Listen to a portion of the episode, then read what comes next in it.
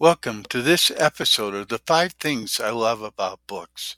Today we're featuring a quote from Oprah Winfrey on her favorite things to do. What is Oprah Winfrey's favorite thing to do?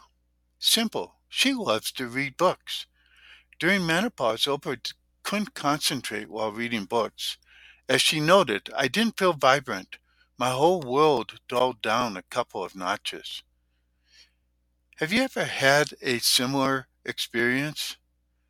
Reading expands our minds. Reading books makes us more vibrant, more interesting, and even more entertaining.